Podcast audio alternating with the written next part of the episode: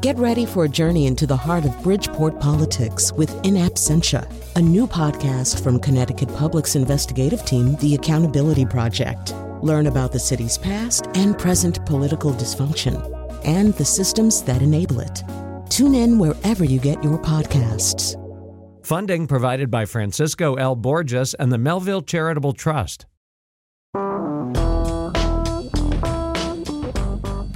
Welcome to a Friday show that is not the nose, our usual Friday show. We've put it on hiatus for a few weeks.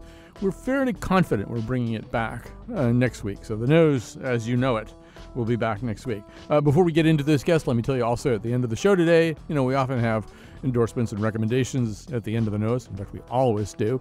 Uh, but in this uh, kind of interim format, what we're doing is having people here on the staff, people from the newsroom, make endorsements and recommendations. And they're loads of fun. So uh, get ready for that. I also want to say, just before we dive in here to our two major topics, that. Um, you know, I guess I'll make my endorsement, which is if you want to sh- search out a Burt Reynolds performance that you might not have seen, Starting Over is really a remarkable romantic comedy. Candice Bergen gives this kind of breakout performance, and Jill Clayburgh is great as usual. But Reynolds like sells all this stuff with uh, all the comedy. He sells it with just an arched eyebrow here and a muttered aside there. It's a really minimalist, restrained performance, but it, it's one that you wish he gave more of. Well, anyway, starting over. Find it if you've never seen it, or watch it again if you haven't seen it in 15 years.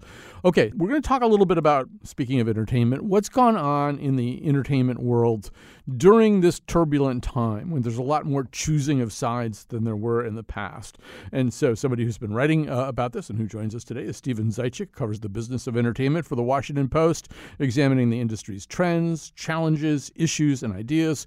We're talking a little bit about what happens when actors and comedians try to navigate these uh, churning waters. And if we have time, too, we'll also discuss the problems uh, plaguing Thomas the Tank Engine you probably know that Sir Topham Hatt has, you know, been called out by the Me Too movement. I think he's been touching the, the, couplers of female trains. Anyway, let's get going here. First of all, Steven Zeitchik, welcome to the show. Great. Thank you so much for having me. The premise of your writing about this is kind of that, you know, if you go back to the Vietnam era, there was Jane Fonda who was speaking out very powerfully uh, and, and making her presence very visually and physically felt uh, about the Vietnam War. And then there were a whole bunch of rock musicians, and that was kind of about it. I mean, people didn't really think of actors as necessarily having particularly vivid politics. But it almost seems as though it's almost not an option these days, right? I mean, people almost seem to expect at least certain celebrities to to do or say certain things. Maybe you can elaborate on that. Well, it's a great point. I think, you know, you go back 20, 30, 40 years, there certainly were always outspoken, uh, you know, people in Hollywood, people who made their, their opinions known either uh, by speaking out or by uh, campaigning for certain issues or, or politicians. But you know, it really wasn't the norm, and it certainly didn't come through in mainstream entertainment in that way. I mean, the classic example would be late night television, where you had, you know, Johnny Carson. You know, he'd make jokes about various presidents and various political figures, but he never betrayed who he actually uh, aligned with or what he what he felt. It was sort of an equal opportunity, often genial kind of comedy. Cut to 2018. I mean, you can't turn on a late night show without knowing where someone is coming from. Uh, case in point, of course, being Stephen Colbert, who uh, pretty much makes a living on a kind of anti-Trump politics every night.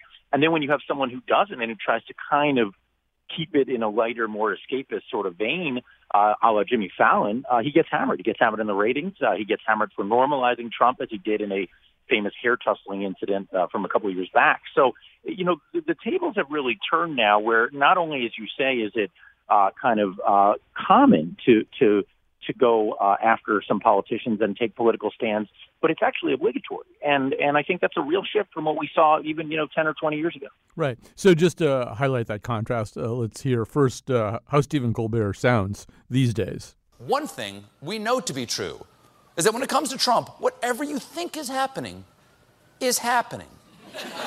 Exhibit A, an editorial that came out like an hour, uh, like an hour before this taping in the New York Times titled, I am part of the resistance inside the Trump administration. Mr. President, they traced the resistance. It's coming from inside the White House. Get out of there! And, and stay out of there! It's just get for your own, just The sunken place. And here's how Jimmy Fallon sounds. When, I saw that Trump insulted me on Twitter, I was going to tweet back immediately, but I thought I have more important things to do. Then I thought, wait, shouldn't he have more important things to do? He's, he's the president of you. What are you doing? You're the president. Why are you tweeting at me? So they're both being political there, but um, but but Steven Zeitchik, one of the points your article makes is that this doesn't come naturally to Fallon. There was some conversation within the show and with Lorne Michaels, uh, the Saturday Night Live founder and now producer uh, of uh, the of Fallon's show, about whether he should venture out in those waters. But it, uh, there's a risk, right? It, it either fits you or it doesn't, and if it's an uncomfortable fit, it almost accentuates the problem that you had in the first place. I think that's the problem, and that's the problem Fallon has had. Is he's, he's tried to get a little bit more political, and people have said, "Well, stay in your lane." And so, you know, I think the danger here, you know, for a lot of entertainers is if you go too political, you're really only going to appeal to a niche audience. But if you don't go political at all, uh, people will think you're uh, you're uh, kind of out of touch. I mean, one case in point, which I didn't uh, mention and have a chance to mention in the story, is Taylor Swift, who you know, I think has really tried to stay outside the political fray, and maybe just because she has that many supporters uh, from across the political spectrum, or maybe she just doesn't want to get involved. Uh, and I think a lot of people have criticized her for it and said, look, you've got to speak out more on these issues. Uh, frankly, people on both sides have criticized them for it. So I don't think we'll shed any tears for celebrities, but but they are in a bit of a pickle here when it comes to speaking out uh, for or against Trump and, and politics. Right. So Taylor Swift gets criticized if she doesn't speak out. Jennifer Lawrence, who hasn't hesitated to speak out and talk about throwing martinis in the president's face, has had some movies that don't didn't do as well as her movies typically do. Now it's hard to map from one of those things onto the other. Uh, but it, it raises questions anyway that maybe she's paying a price with the audience that doesn't want to hear her politics.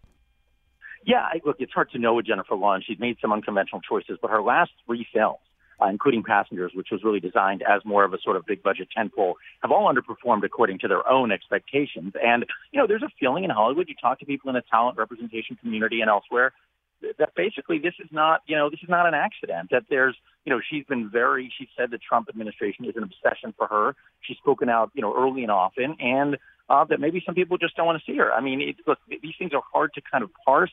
Uh, but when you try to appeal and need to appeal to as many people as Jennifer Lawrence, who just a couple of years ago with The Hunger Games was the biggest movie star in the country, uh, it, you know, it may just be that no one star can can make everyone happy these days. Um, it does seem as though uh, occasionally, I mean, one one thing we have to acknowledge is some people are really good at this, and they it is second nature to them, and they know how to express themselves. But actors and comedians aren't necessarily trained to do political commentary. And so you've got De Niro at the Tonys, where, I mean, it just was this pretty blunt, crude, uh, profanity driven tirade against uh, Trump. You've got Roseanne Barr, who basically disrupted her entire career by some pro Trump, anti Parkland protester comments. I mean, these it's it, these people are kind of swimming in waters that they it's not their natural swimming pool. Right, and I think that's that's kind of the been the argument from the other side this sort of Taylor Swift school, if you will, which is, hey, look, this is not something we're trained to do or we should be doing, and if it's off brand for us, um, and people don't want to hear it, why are we doing it? I mean, look, I, you know, this is something you know what's you know all politics are local and and and all localities are political. We're at, we're at a moment now where everything is political, and so can you avoid it? I, I suppose you can. But but on the other hand, if you try to confront it, as you say, you're going to end up maybe offending a lot of people. So again, no one's shedding any tears here, but I, I just think it's very hard for for some personalities to navigate, and you know so that's why I think someone like De Niro has just said, you know what, gloves are off. I'm going to say exactly what I feel. If people don't go see my next movie, so be it. But I'm just going to do it. Uh, make my handlers very worried, but I'm not going to care about that. Right. And in a, in a way, with De Niro, because a lot of his characters are kind of unhinged, you know, a lot of his characters are unpredictable. Right. First of all, he's Bob De Niro, and like, how much damage can he do to himself at this point? And but also, it's he's sort of almost in that classic character that he's playing when he does stuff like this. And I think uh, there the risk is probably bigger to people about whom we haven't necessarily made up our minds. So one of the examples you cite is one of the two Duplass brothers, in this case, Mark Duplass. Now, if we sat here and mm-hmm. tried to explain to everybody all of the different projects, that and movies and TV projects and stuff that the, and a book that the Duplass brothers are involved in, we'd, we'd be here all day. But he he promoted Ben Shapiro. Ben Shapiro does a pretty far right kind of Breitbarty uh, podcast uh, on, on, Twitter, and there was, I mean, I guess uh, what I really want to say here, Steven Zeitchik, is we're also living in a time where pe- this doesn't roll off anybody. People, uh, if they hear that you've picked the side that's different from their side, they go a little bit more nuts than maybe they did 15 years ago. Well, that, that's the other side of the equation, and, and you make a great point, which is that you know, d- you know, it's mostly true that stars weren't getting political, uh, you know, a number of decades ago, but but some were, and you know, I think of even an example from just six years ago with Clint Eastwood and the empty chair uh, at the Republican convention, and if you remember back then, there was some furor then, but it was not the level of intensity, the kind of social media amp- amplification we're getting now. So, you know, the, the intensity of the reaction um, is just is just uh, almost unheard of. I, I talked to one kind of high-ranking Hollywood publicist who just said to me, I would tell every client, and I don't think I was able to include this in the piece, but she said I would tell every client at any moment to say nothing because the scrutiny is going to be so intense that the public is paying attention in a way uh, just because of the climate we live in that they never did before. Uh, that I, it's just not worth it. Of course, the flip side of that column is that people's attention spans are that much shorter. So uh, if there is an uproar, uh, it usually passes a lot faster. But but that's a key part of this whole equation, which is it's not just um, you know, kind of celebrities who are changing or forced to change their behavior, we're reacting and looking for things a lot differently than than uh, than we have before as well. I think also there are sort of different levels of activity. All right, so Paul Newman was always available to do a fundraiser for a Democratic candidate, maybe do an environmental thing, make some personal appearances, and uh, uh, almost do kind of whistle stops for Democratic candidates. I could name some other actors who fit into that category. And yeah, everybody's always known that Eastwood's pretty conservative. Kevin Costner uh, also was often singled out as one of the very few actively Republican actors in Hollywood. Bruce Willis for a while. But I think people I mean, they kind of you could build that into your understanding. I don't think people didn't go see HUD, you know, because Paul Newman was was out raising money for Bobby Kennedy or something. You know, I, I just I don't think those things really bothered people very much about Paul Newman. And and and I think you know Eastwood's characters, Costner's characters. I don't know. They're they're kind of cranky, crusty, potentially conservative characters too. In in a way, really the the risks to me seems to be people about whom we don't know as much. We haven't hardened off our perceptions of them.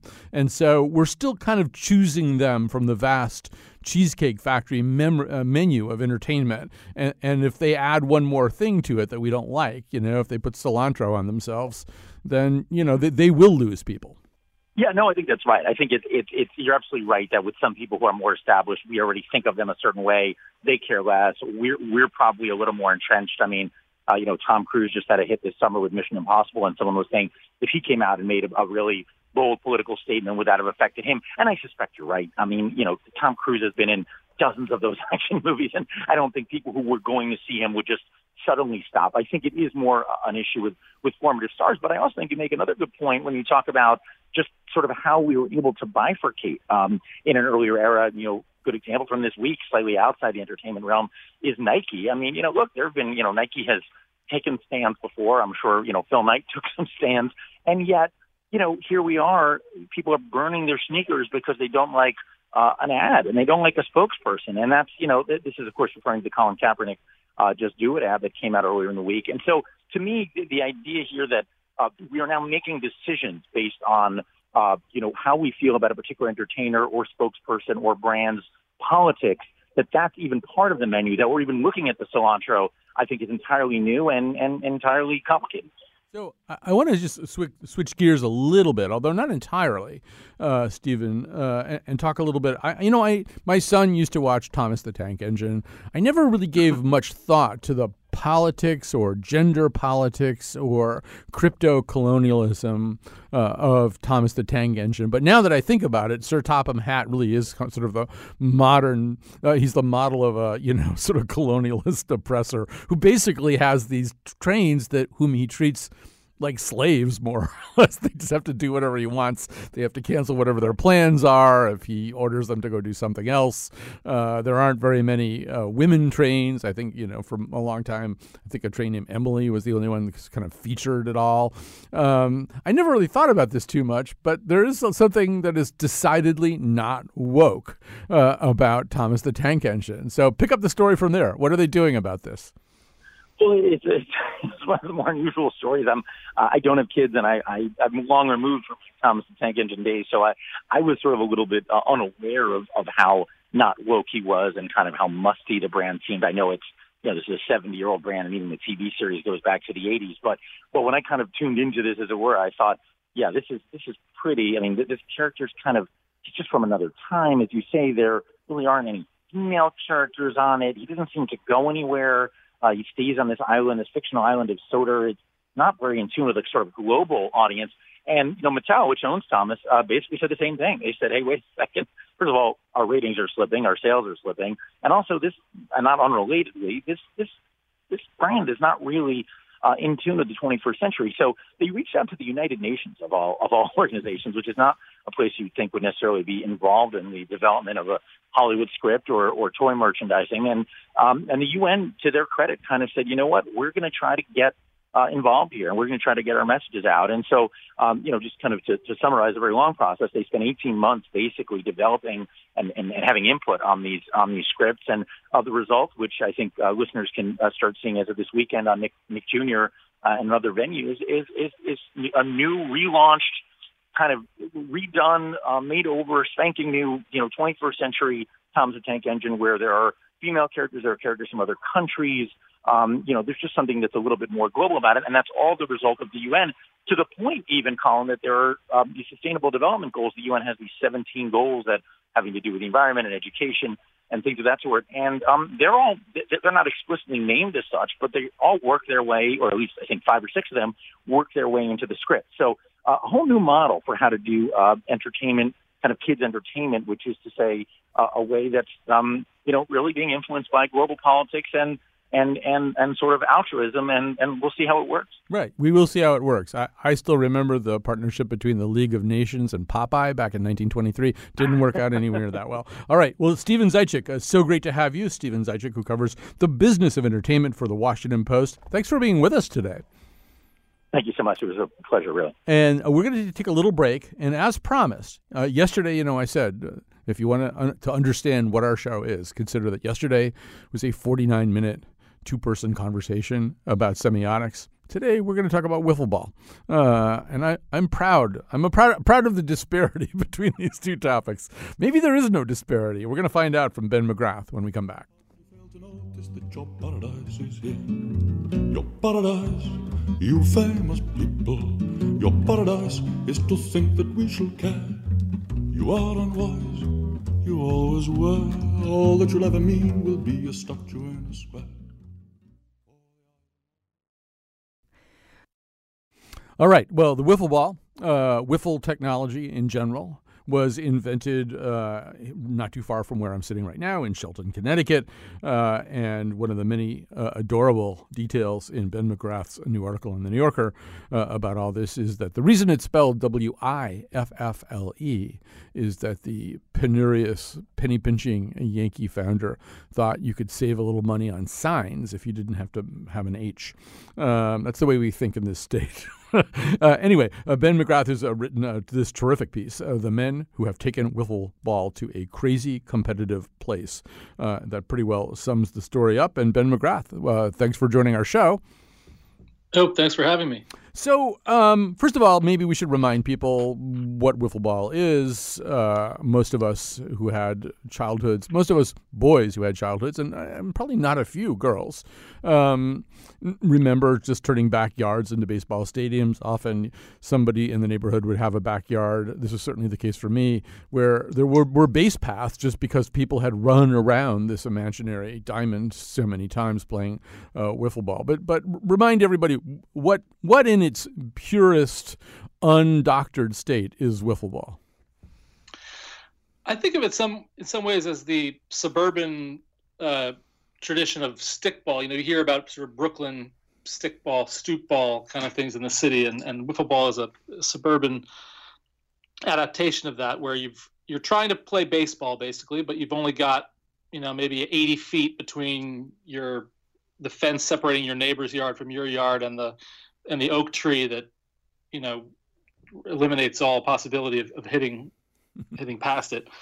And so you make do with what you've got. And so a wiffle ball is a plastic ball with holes in it. It can't go very far, and it can't really hurt anyone or anything. It can't break a window. Uh, and the and the bat is a yellow that yellow kind of long narrow bat that's shaped like a broomstick. Again, meant to kind of mimic the stick ball, you know, hitting a broom on a on a stoop. So what you've discovered is that there are grown men, uh, I guess uh, you, we can call them grown men, uh, who, who, are who have taken this to a whole different level, who are, are playing wiffle ball. Uh, in, and in many respects, yeah, as you say, I, I think wiffle ball existed partly so that you could play a game like that and not break windows. Um, there are there are these men who have made it once again into a hyper competitive uh, uh, kind of an adult sport. Tell us about the Palisades, Palisades Wiffle Ball League. Yeah, so the Palisades Wiffle Ball League, one of the things that I like the most about it is that, uh, in spite of its hyper competitiveness, which we'll get to in a minute, it it is it is played on the on a grass field that's abutting an elementary school. So it it, sort of cuts it down to size a little bit in that respect.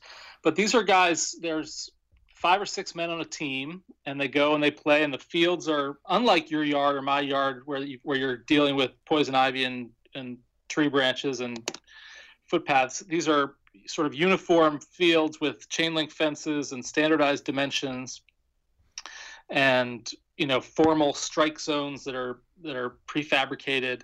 And they're playing with a very sort of strict set of rules. No running incidentally. You mentioned you know beating a path into, yeah. your, into the into the grass in your yard. These guys don't run the bases. It's really just hitting and pitching and and some fielding.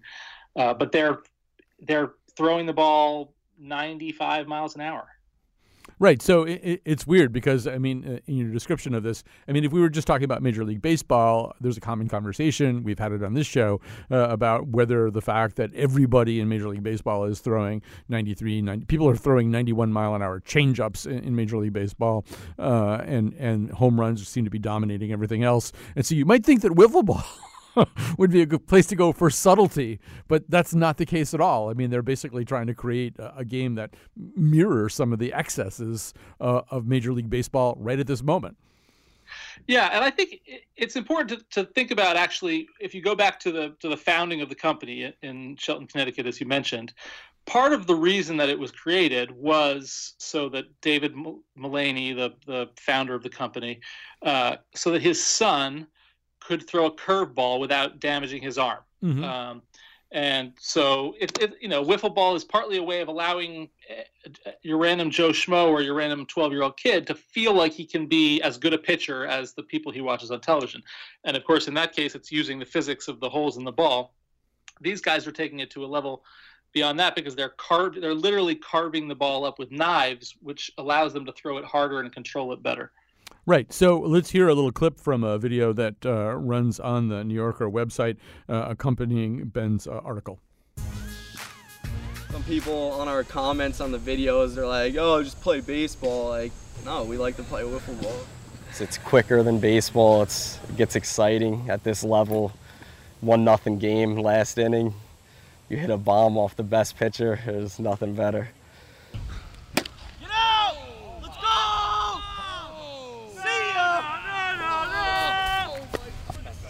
the number off my jersey. It's that, that battle where it's specifically pitcher versus batter. And, and it's the unique thing is that there's no umpire, there's no, no gray area ever. It is what it is.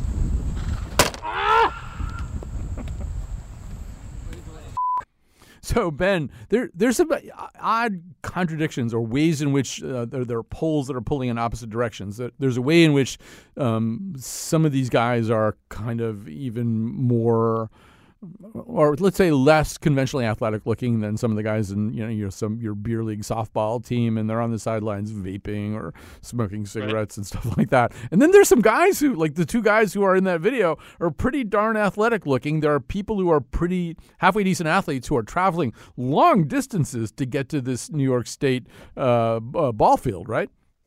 Yeah, so so the league, the Palisades Wiffle League, is is based in Rockland County, New York, which is just about 15 miles north of New York City. Um, but one of the pitchers I talked to, uh, who is a college, to, and it gets to your point also about the other levels of athleticism. He's a college baseball pitcher in North Carolina, and he lives in Chesapeake, Virginia, which is a seven-hour drive. Although he said he can do it in six and a half uh, from the wiffle ball field. And he comes up here on the weekends to play in this wiffle ball league. And he's a guy who could he can hit 98 on the radar gun um, and I think he told me he can, depending on the wind, he can throw up to 16 different, up to 16 different pitches uh, that he has some modicum of control over. Now, in this league, uh, I think this this is sort of the big surprise about all this. In this league, I mean, George Brett would be feel vindicated. George Brett would be just a, mis- a misdemeanor offender. You are allowed to, one might even say, encouraged to a doctor the wiffle ball, and yeah. you, have to start with an official regulation, Shelton, Connecticut wiffle brand wiffle ball, and doctor the bat. I mean, so uh, explain how that works. Yeah, so that was the, the thing that I was the most surprised by when I first started looking into it was that there were no yellow bats, and I, to me, when I think of wiffle ball, I think of the two products hand, hand in hand. A, you've got the, the ball the ball with the eight oblong holes around the top half, and B, you've got the, the slender yellow bat and I have a lot of residual nostalgic fondness for that yellow bat. Um, I will say, when I was a teenager, I used to try and doctor the bat myself. Uh, I would saw off the top and stuff newspapers down the down it and stuff. You know, in the in the silly hope that that would make the ball go farther. Uh, these guys are are taking it to a, a, different level because they're they're dispensing with the yellow bat altogether, and they're starting with bats with much bigger barrels and they're sawing off the handles and they're inserting wood dowels or aluminum rods and then screwing you know wooden metal knobs in the bottom to make the bats whip around more and you know lots of tape. Uh, it, it, looks you know and they're wearing cleats. I mean if you show up you wouldn't be it wouldn't immediately be obvious that they're playing wiffle ball in, until you see the holes in the ball Right, but the holes in the ball, they they are also working with exacto knives and stuff like that to create. I mean, as you say, the you know the wiffle ball was born during an era where there was, there was something called little leaguer's elbow. Uh, there was this notion that uh, if kids threw curve balls, they really could wreck up their arms. Uh, so here was this wonderful thing where the ball could curve. But there, what are they trying to do with the? I mean, it feels like a wiffle ball already is doctored. So what what are they doing to it? Well, so part of what they're trying to do is to eliminate some of the vagaries of of the wind. Uh, you know, nobody really knows all that much about how and why a wiffle ball moves the way it does. The, the, the general idea, though, is that because of the holes, the air pressure uh, is stronger on one side of the ball than on the other, and you have air moving through the ball, and that allows the ball to start sort of shift one way or the other. If you if you get a ball out of the box from the factory in Shelton, it'll have instructions on the on the side of the box that, that tells you how to throw what they call a curve and a slider. The slider is really a screwball, but um, and, and, according to their instructions, you know, you want to you want to you know position the balls on the left hand side of your hand if you want the ball to drift to the left, and position the balls on the right hand side if you want the ball to drift to the right. What these guys have found is that once you start throwing the ball hard, the ball will it'll it'll break so sharply that you can't possibly expect it to land in the strike zone 45 feet away. So they they carve all these patterns, uh, you know, on this on the plastic slits between the holes, on the top above the holes, and on the and kind of basketball shaped lines on the on the bottom half, the sort of solid hemisphere of the ball, all in an attempt to basically create turbulence around the ball, uh, and and through repetition, you know, become a little more predictable what you're doing. They're not just carving one pattern. They'll they'll go, they'll go out to the man with a bucket of balls, and some of them will be carved one way, and some of them will be carved another way, and some of them won't be carved at all. And so part of what they're choosing in their in their pitch selection of the batter is, you know, which kind of ball am I going to throw, and, and what what can I expect it to do because of that. So uh, we're talking to Ben Ben McGrath from the New Yorker, and um, uh, it probably makes more sense for you to read Ben's article than for Ben and I to, to, try to sketch out uh, another subplot in the article, which is there are all these kind of Sunni and Shiite competing uh, sects uh, about wiffle ball. There are different kinds of leagues that don't necessarily uh, agree with with the way things are done in in, in another league. There are podcasts and people who refuse to be on podcasts, and there are YouTube videos and, and, and taunting in the comments comment sections of YouTube videos. And one senses that back in Shelton, the Tigris and Euphrates uh, of, of wiffle ball, there's kind of a sense of maybe things are getting a little weird out there in, in the hinterlands. Yeah, I mean, part of it is that they've they've created something so successful that it has it has sort of escaped their grasp, right? It's a little bit like a band aid or a Xerox, or you know, the, the ball is such a successful product that that people use it to mean whatever they want it to mean, and and the people in Shelton would like it to mean exactly what they sell, which is a ball in a box and a yellow bat. Um, and of course, these guys in the in the league that I've uh, written about here don't use the yellow bats, and that makes it complicated for the for the company, who, you know, I think in theory they'd love to be able to, to say, you know, we're proud of you doing what you're doing, but on the other hand, the you know you're not selling their pro- their product if you go and watch that league. Um, no, and we should say what they are selling is their own version of the product, their own, and and, and exactly. including a, a kind of bat whose name we can't really say uh, on the air, uh, a kind of pre-doctored bat, uh, and whose commercial we had to heavily bleep, but here it is. Can't get the job done with that little stick? Not to worry, help is here with the new and improved Get That out of your bat. Hit bombs like you've never hit before. Humiliate the opposition. Celebrate like a champion. The all-new Get That out of your bat is a new handle and knob design for improved comfort and durability. And it still has that pop that fast pitch hitters love.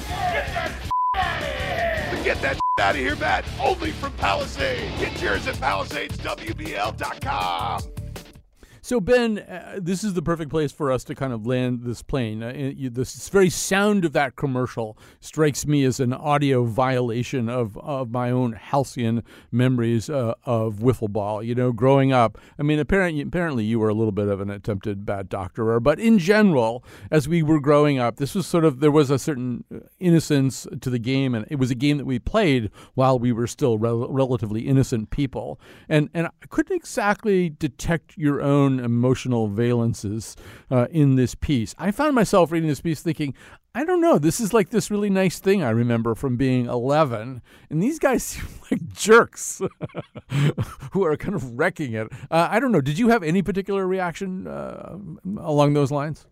Well, look, I, I, wouldn't call them jerks because I got to know them and I and I and I found myself liking them all quite a bit. Hmm. Uh, but I definitely had some of the reaction that you're describing in general, which is that you've taken this thing that I that is very important to my vision of, of youth and, and innocence, uh, and you've you've stripped it of all the all the quirks that, that are you know most appealing. You know, part of part of the fun for me is trying to negotiate the the overhanging trees and the and the you know the one person's yard that has a you know a hole in near the mound where you might twist your ankle and another person's that has a dog you got to be scared of. You know the sort of professionalizing it strips it of some of the charm. It might help for people to know that the, that voice on the um, on that commercial you played that's the voice of the the commissioner of this league. And he's a guy who comes from a very different background uh, from yours and mine i think which is that he was a stunt motorcycle rider uh, and not actually an avid wiffle ball player as a kid. He came to wiffle ball basically, you know, with a blank slate as an adult, uh, you know, in his late 30s, looking for some new competitive outlet uh, to use in his life after he thought he'd aged out of motorcycle riding. So he brought a, a different kind of macho uh, mindset to it and and created something that's kind of unique in its own right. So I, I give him a lot of credit for that. All right. Well, uh, if you want more, and you will surely want more, uh, go on the New Yorker website or get your actual copy of the New Yorker magazine. Ben McGrath, uh, staff writer for the New Yorker, the men who have taken wiffle ball to a crazy competitive place, ran in the August 30, ran on August 31st. Thanks for joining us. Oh, thanks for having me. All right, we're going to take a break. When we come back, you'll hear members of our staff, voices you don't often hear, uh, in many cases, uh, endorsing things. Today's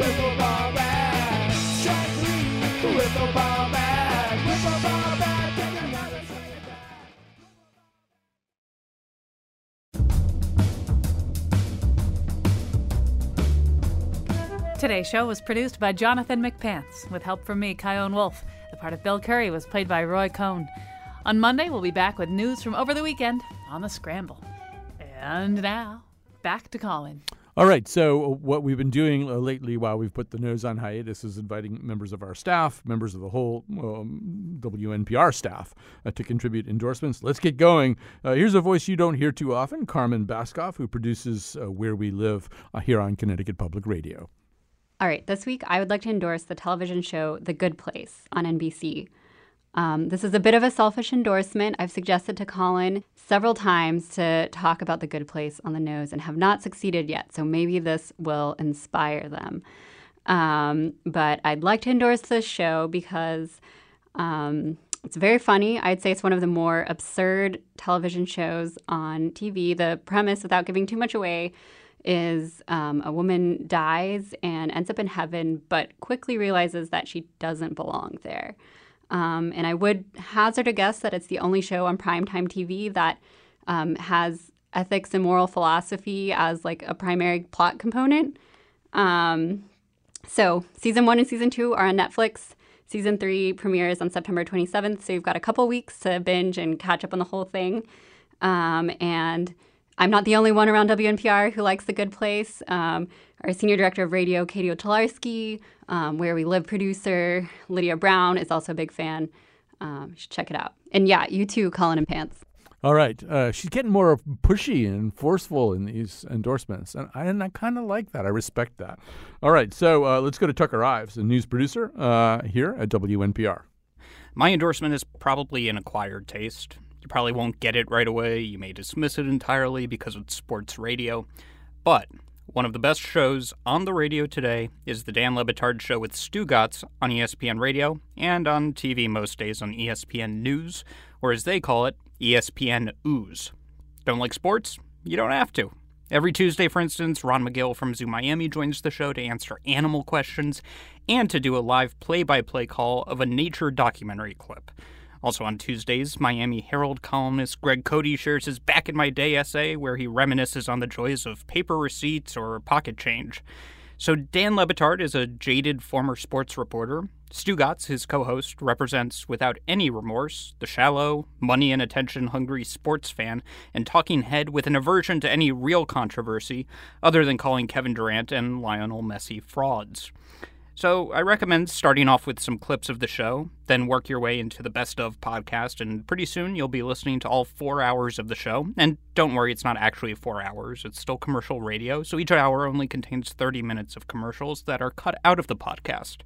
And if you don't care for it, you can always come crawling back to us. All right. Uh, the next one is uh, these. These are usually the most controversial uh, of the staff endorsements. The ones done by our senior producer here at the Colin McEnroe Show, Betsy Kaplan. I want to endorse the oscillating hoe. It's a long handled garden tool that has a double edged blade on the bottom. It's a couple of inches wide, and each side is sharp. It looks kind of like a stirrup. You put the hoe in the garden, and when you pull back on it, the blade gets below the surface dirt and rips out the weed by the roots. And the beauty of it is it works both ways by pushing it forward or pulling it back. The repetitive movement can make my elbow sore. I broke it when I was a kid, and now it bends backward more than my other elbow. Other than that minor problem, I love this hoe. Keith thinks it's a stupid thing to endorse. But I like the order of a weedless garden more than Keith. The weeds don't really bother him that much. But we get a lot of weeds. We had two gardens this year one in our backyard where we grew mostly vegetables. I even got a few cantaloupes the other a bigger plot in our town's community garden. Maybe I like to keep it weedless because I can never get the rows in the garden straight. The rows always come out slanted. Anyways, the hoe head comes in two sizes regular or wide. I recommend the wide. I, I, I call something. The next time we do these, Keith gets to do an endorsement. I, Keith, who is Betsy Kaplan's husband, and who is often, you know, ever so slightly slighted, I think, in these these endorsements. Uh, I think Keith should be allowed to to endorse a, a thing or two next time we uh, do a round of these. Uh, all right, here's uh, Jonathan McNicol, the producer of this particular episode of the Colin McEnroe Show, and many other episodes as well. We covered BlacKkKlansman on the nose a few weeks ago, and it sent me on a little Spike Lee renaissance. And so I want to endorse what I'm pretty sure is like the least Spike Lee movie seeming Spike Lee movie. Uh, 2006's Inside Man is basically just a medium budget, kind of glossy looking heist movie.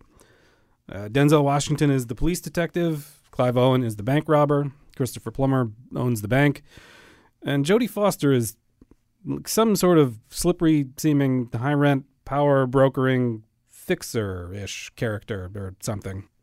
And here's the thing it's a lot of fun. Uh, the heist is super clever. Owen and Denzel are charming and funny. It's tense and suspenseful. It's surprisingly almost not at all violent, really, relatively. It's, though, got just enough of a sort of undercurrent of real, you know, dark stuff going on that you can understand why Spike Lee made it. And by the way, Spike Lee, uh, that guy's going places. Um, one day he'll make a serious movie that's actually about something and probably get nominated for some awards or something. For now, though, we've got this fun, twisty little crackling crime thriller. It's called Inside Man, and it's from 2006. All right. Uh, we should mention that that just made me think of something, which is that uh, we had a long conversation on the news a few weeks ago about the uh, plans for the uh, um, Academy Awards to include in this next cycle a special category for popular films, for films that were, you know, designed basically to sell popcorn, et cetera, as opposed to make statements of high art.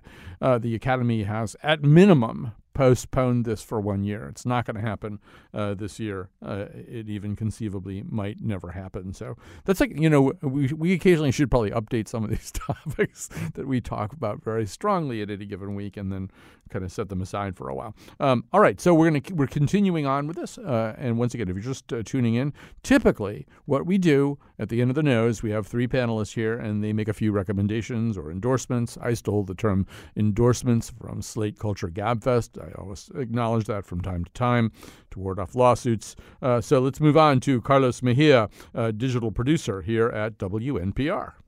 I'd like to endorse a movie I just recently discovered, uh, a film from 2007 called Sunshine. Directed by Danny Boyle, Sunshine is a science fiction action thriller movie, and despite being well over a decade old, it still holds up.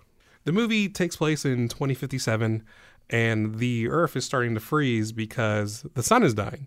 So a group of astronauts have to go to space to blow up the sun to restart it. But of course, if you've ever seen any movie that takes place in space, something goes wrong. It's easy to see how Sunshine's influenced by Stanley Kubrick's 2001 Space Odyssey, but without it, I would argue that we wouldn't have movies like Gravity with Sandra Bullock or even Christopher Nolan's Interstellar. There's a lot of similarities and parallels between those three movies, and I think it really starts with Sunshine, and it, it kind of just was off the radar. At least it was off my radar. Good luck finding Sunshine easily because it's not on Netflix, it's not on Hulu. I had to get it the old fashioned way and I had to just put down money and buy it. But it's absolutely worth checking out, especially if you're a science fiction nut. Unless you're terrified of that, then definitely don't watch it because it gets really weird and creepy at the end.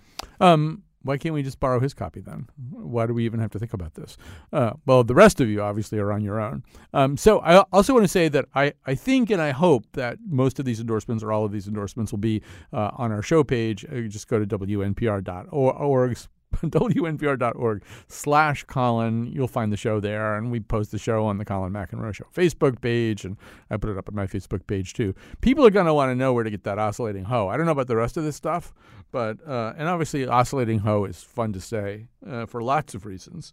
So, anyway, we're doing a few more endorsements here. Uh, I'm taking a little bit of time between them because we didn't really plan the time out quite accurately. But uh, so, uh, our next one is The Big Boss, uh, Senior Director. Is that her title, Senior Director? No, we don't know. We, it's just, it, she's the big boss. Uh, Katie Tularski from WNPR, where she's the big boss. I'm endorsing Max and Lily's Closet, which is a kids' consignment store in West Hartford, Connecticut.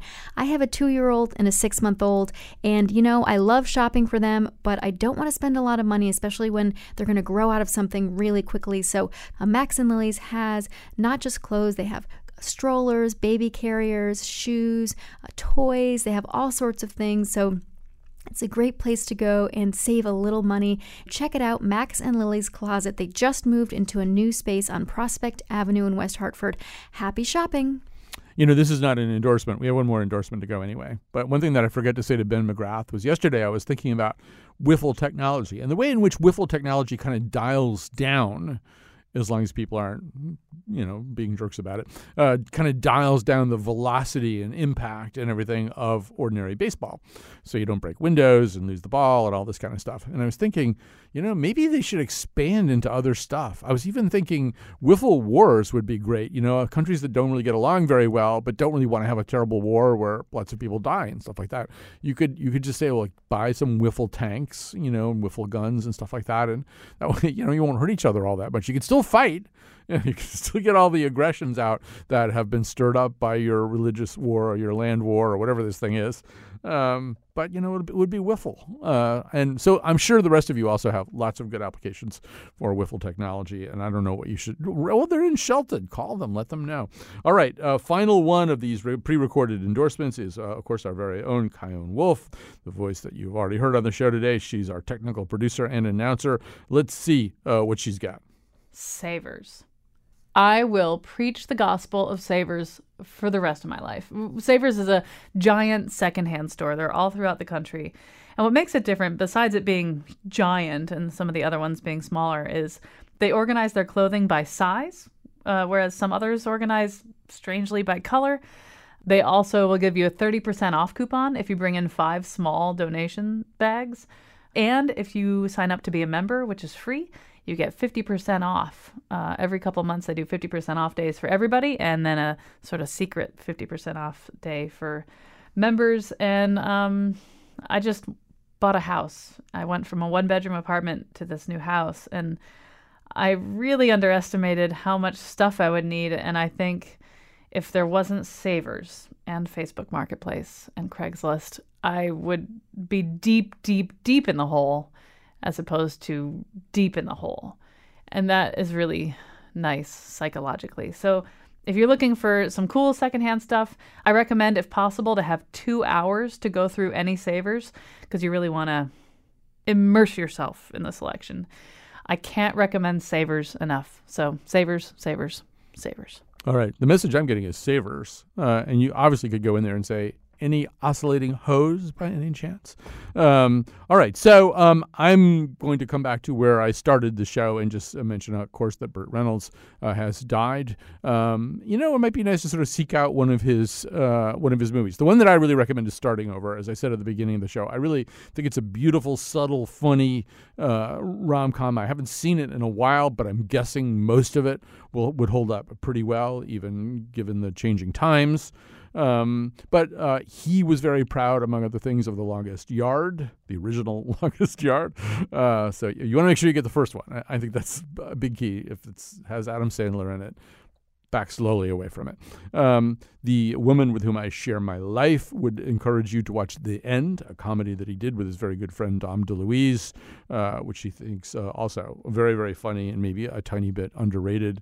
Uh, and you know, and there always is Deliverance. Uh, Deliverance is a remarkable Burt Reynolds performance. It's also just a very remarkable, tightly wrapped performance uh, among the four actors who are going on this arduous and terrifying trip. Um, so, uh, Deliverance if you've never seen it, you should probably just see it anyway because there's two or three things that kind of have, for good or ill, become tropes uh, of American pop culture, and also because you know, it's actually you know, and, and and Burt Reynolds, it's a very different performance. I can't really think of Reynolds' performance that closely mirrors this one. And if you listen to Fresh Air, you know he almost died by because he insisted on doing this insane stunt that even stunt doubles would not do. Anyway, uh, so the other thing I'll quickly say, I don't know how we're going to deal with this, but the most talked about thing in our newsroom right now is none of these things that have just been endorsed. It's the second season of Ozark. And we already did a conversation about the first season of Ozark. But, you know, Carmen said in her uh, endorsement that there aren't too many uh, things on television that explore moral questions and moral philosophical questions. I would argue that Ozark, from a very low point, on the horizon is looking at moral questions and exploring sort of moral distinctions. Anyway, uh, we'll, we may have to do a whole nother episode, but the regular old nose with the panel that'll be back next week. Uh, thanks for listening to this substitute nose.